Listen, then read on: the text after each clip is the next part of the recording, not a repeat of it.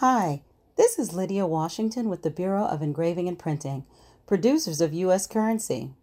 First, let me say that it's a pleasure speaking to you today.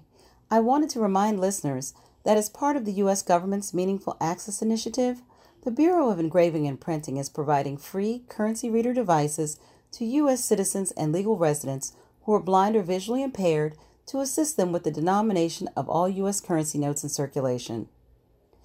The iBill Talking Banknote Identifier is a small, handheld device about the size of a key fob, which makes it convenient to carry and use during everyday financial transactions.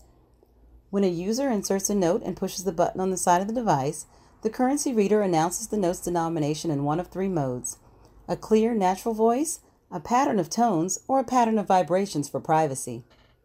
The vibration mode is also helpful for those who are blind and deaf. The iBill uses a AAA battery, which is included. Also included in the box are instructions in Braille, large print, and a CD. And for those who would prefer a digital option, the BEP also has two free mobile applications available for download for Apple and Android smartphone users.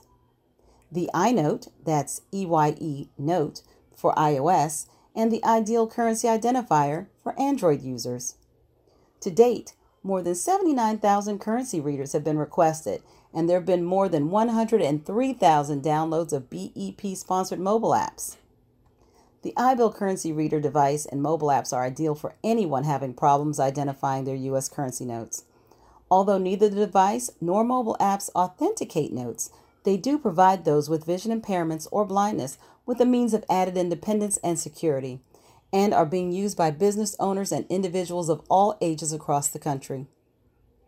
To obtain a free currency reader for yourself or someone else, mail in an application form to the Bureau of Engraving and Printing along with verification of a visual impairment signed by a certifying authority such as a doctor or other medical professional.